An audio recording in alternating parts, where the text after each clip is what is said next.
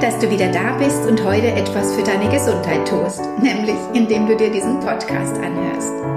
Die Zeit im Moment ist ja recht turbulent und dann ist eine Konstante und Rituale im Alltag etwas sehr Wichtiges. Etwas, was dir Halt gibt oder auch ein Gefühl von Vertrautheit und Unterstützung. Und das kann mein Podcast für dich sein. Ein liebgewonnenes Ritual, was dich begleitet und dich nebenbei auch motiviert, an deinen Zielen und deiner Gesundheit dran zu bleiben. Jede Woche bekommst du ja eine Folge von mir zu verschiedenen Themen, die deinen Körper, deine Gesundheit, deine Selbstliebe betreffen und die es dir leicht machen sollen, dran zu bleiben.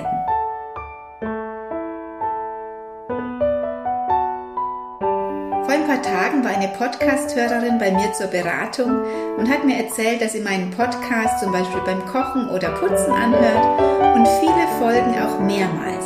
Das ist natürlich eine super Idee, denn je öfter du etwas hörst, umso eher geht es in dein Unterbewusstsein und motiviert dich, Dinge zu verändern.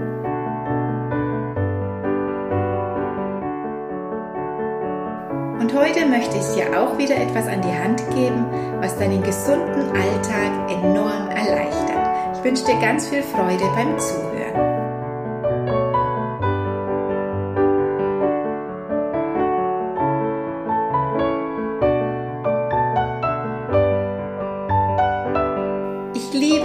Listen zu schreiben. Ich schreibe generell gerne, also mit der Hand auf Papier. Ich liebe es, auf ein frisches, glattes Blatt Papier zu schreiben, mit einem Stift, der nur so darüber fließt, der so richtig schön schreibt. Und dann mit einer bunten Farbe noch ein paar Schnörkel und Verzierungen und dann macht es Spaß, die Liste anzuschauen. Ja, das macht ein bisschen Arbeit, aber die Zeit nehme ich mir gerne. Welche Listen ich schreibe? Jahresplanlisten, Weihnachtsgeschenkelisten, das ist ja bald wieder dran.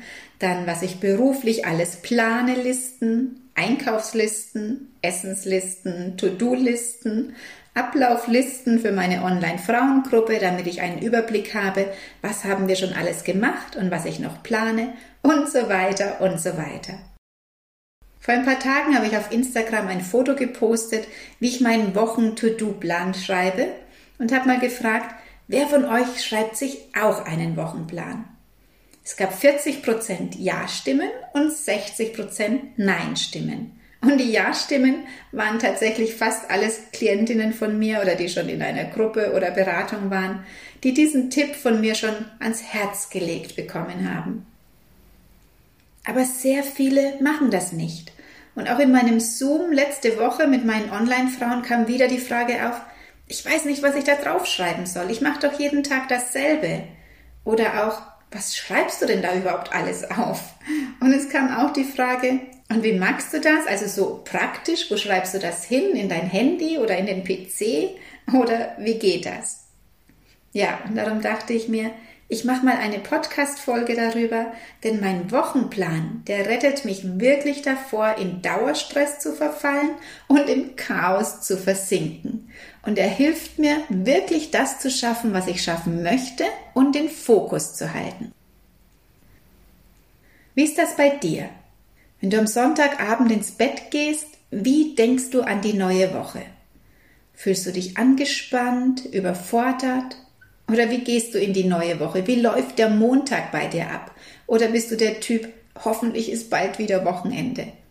Weil dich der Gedanke an eine stressreiche Arbeitswoche schon fertig macht, bevor sie überhaupt begonnen hat.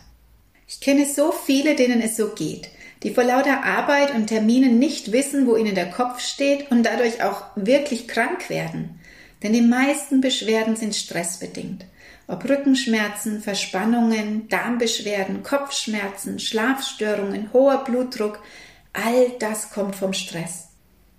Natürlich meistens verbunden mit einer ungesunden Ernährung. Aber auch ungesund ernähren tun wir uns sehr oft aus Stress, weil wir denken, wir haben keine Zeit zum Kochen oder wir brauchen im Stress besonders viel Süßes, besonders viel Kaffee und so weiter. In den Folgen Nummer 9, 10 und 11 habe ich schon ausführlich über dieses Thema Stress gesprochen. Wenn dich das betrifft, hör doch da einfach nochmal rein. Aber tatsächlich machen wir uns unseren Stress auch oft selbst. Zum Beispiel durch einen chaotischen Alltag, der absolut unorganisiert ist. Oder dass du nur die wichtigen Termine im Kopf hast, aber dich selbst dabei vergisst. Und da kommt jetzt mein Wochenplan ins Spiel. Denn ohne meinen Wochenplan würde es mir genauso gehen. Ich setze mich also wirklich immer einmal die Woche hin und schreibe für die ganze Woche meine Termine und Vorhaben auf. Und ich schreibe sie wirklich auf. Also ich mache das wirklich auf einem Block, Zettel und Stift und nicht ins Handy und nicht äh, im PC. Wenn ich am Sonntag an die neue Woche denke, dann stresst mich das auch. Denn meist ist dieses sehr, sehr voll mit dem, was alles ansteht, was erledigt werden muss, mit Terminen, beruflich und privat, mit diesen Unmengen an Mails, die täglich hereinkommen und dass ich meistens Sonntag noch keine neue Podcast-Folge für die neue Woche habe. Das heißt, die muss ich dann auch noch schreiben, aufnehmen, schneiden, hochladen, die Texte dazu schreiben für die Ankündigung, das Werbebild dazu gestalten, mir für Insta was ausdenken und so weiter. Wenn ich also am Sonntag an all diese Aufgaben der neuen Woche denke, dann ist das ein unheimlicher Druck. Das belastet, das frustet auch manchmal und das macht Stress. Denn dann fragt man sich, wo bleibt denn eigentlich ich? Ja, und dann setze ich mich hin, schreibe meinen Plan und verteile diese vielen Aufgaben und Termine auf die neuen, frischen sieben Tage der Woche. Und ich schaue dann wirklich, was ist denn dringend an dem Tag und muss unbedingt erledigt werden? Und was kann ich auch woanders hinschieben, weil es noch Zeit hat? Und wenn dann alles verteilt ist, dann kann ich durchatmen. dann wird das Herz wieder leicht, weil dann ist es plötzlich gar nicht mehr so viel. Und vor allem, ich muss am Montag nur das anschauen und erledigen, was unter Montag steht. Und am Dienstag ist mein Blick nur auf die Aufgaben vom Dienstag gerichtet. Mein Kopf muss nicht an die vielen anderen Aufgaben denken, denn die sind ja heute einfach nicht dran.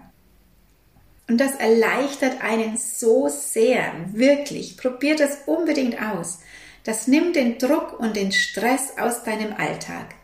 Und vor allem gibt es auch ein Ende an dem Tag, weil du ja weißt, dass du heute nicht mehr erledigen musst, als was für heute auf deinem Plan steht.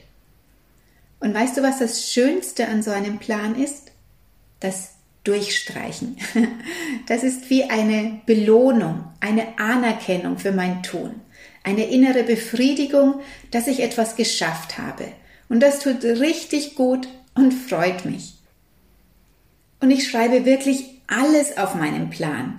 Also nicht nur die Termine, die man hat, sondern alles, alles, was ich an diesem Tag erledigen muss und auch machen möchte, also auch die Zeiten, die für mich sind. Einmal, dass ich das nicht vergesse und auch als Respekt mir selbst gegenüber, denn sonst kommt mein Körper zu kurz. Denn wenn ich mal am Schreibtisch sitze, dann sitze ich. Ich habe kein Problem von früh um neun bis nachts um zwölf am Arbeiten zu sein. Und damit das eben nicht passiert, habe ich meine Liste, wo drauf steht, ich muss mich auch mal bewegen, ich muss auch mal an die Sonne, ich muss mich mal entspannen und so weiter. Und darum steht auf meinem Plan zum Beispiel 20 Minuten Sport machen, 20 Minuten Healing Chi machen, das ist eine Bewegungsform, Meditation, so dass ich mich nicht vergesse. Und es stehen auf meinem Plan auch diese Dinge, die selbstverständlich sind, die nicht gesehen werden, aber doch gemacht werden müssen. Wie zum Beispiel früh die Wohnung aufräumen, mal Wäsche waschen und aufhängen, kochen, einkaufen und so weiter. Alles, was du halt machen musst an diesem Tag. Nur, wenn du das nicht aufschreibst, dann erkennst du das selbst nicht an dann hast du von früh bis nachts gearbeitet und fragst dich abends vielleicht manchmal, was habe ich eigentlich den ganzen Tag getan, dass er jetzt schon wieder vorbei ist und ich habe meine Aufgaben nicht geschafft. Ja, weil du diese täglichen Dinge im Haushalt, mit den Kindern, im Garten und so weiter nicht anerkennst. Von daher schreib das auf, auch wenn es täglich ist. Ich schreibe es täglich in meinen Plan. Und wenn es erledigt ist, dann streichst du es ab. Und dann freust du dich am Abend, dass du so viel abgestrichen hast und so fleißig warst. Und das macht ein ganz anderes Gefühl, als wenn du denkst, ich habe nichts geschafft heute. Das ist dein Lob an dich, dieser Strich auf dem Zettel, beziehungsweise die vielen Striche an einem Tag auf deinem Zettel. Und damit du dich selbst nicht vergisst, drum musst du auch das aufschreiben, was du für dich machen willst. Und selbst wenn du nichts machen willst, dann schreib das auf. Das meine ich wirklich ehrlich so.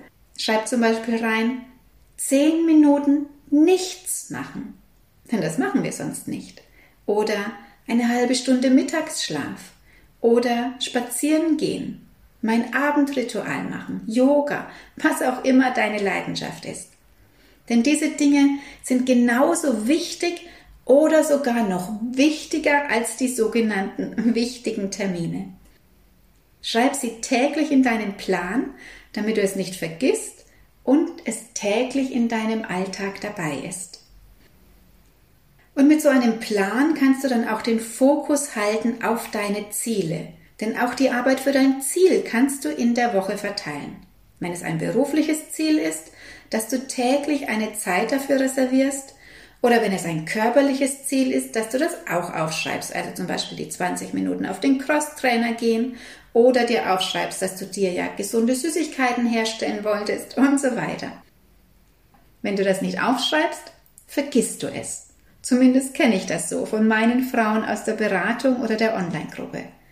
Das muss man sich angewöhnen, erstmal lernen, sich die Zeit dafür nehmen. Und wenn dann der Spruch kommt, ich habe keine Zeit oder Lust, mich da einmal die Woche hinzusetzen und das alles aufzuschreiben. Ich kann das nicht, ich will das nicht, keine Lust dazu. Ja, dann klappt es meistens aber auch nicht mit den Vorhaben und mit den Zielen.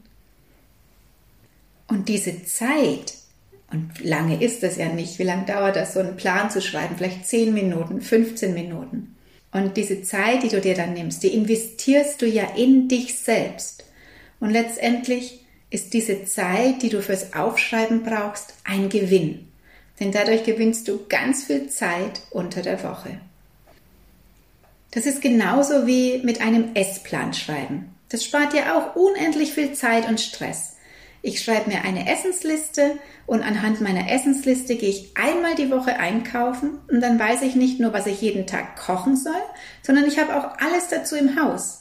Es kommt also nicht zu irgendwelchen Spontaneinkäufen im Fastfood-Bereich, weil es mal wieder schnell gehen muss. Ich kann auch dann, weil ich ja weiß, was es am nächsten Tag gibt, am Vorabend schon was vorbereiten oder am Vormittag Dinge vorbereiten, zum Beispiel schon Kartoffeln kochen, weil es Kartoffelsalat geben soll oder einen Teig für Bratlinge ansetzen, der quellen muss, die Salatsoße anrühren, das könnt ihr eh für die ganze Woche machen, die hält eine ganze Woche im Kühlschrank oder zum Beispiel schon den Pudding kochen für den Nachtisch, weil ich weiß, was es gibt. Und das minimiert dann die Arbeit, wenn man zum Beispiel mittags von der Arbeit heimkommt oder am Abend heimkommt. Ich habe, ich glaube, es war Folge 18 von der schnellen und gesunden Sommerküche, habe ich das auch noch ein bisschen ausführlicher erklärt, wie ich das mache mit meinem Essplan. Probier das aus, wenigstens mal für eine Woche.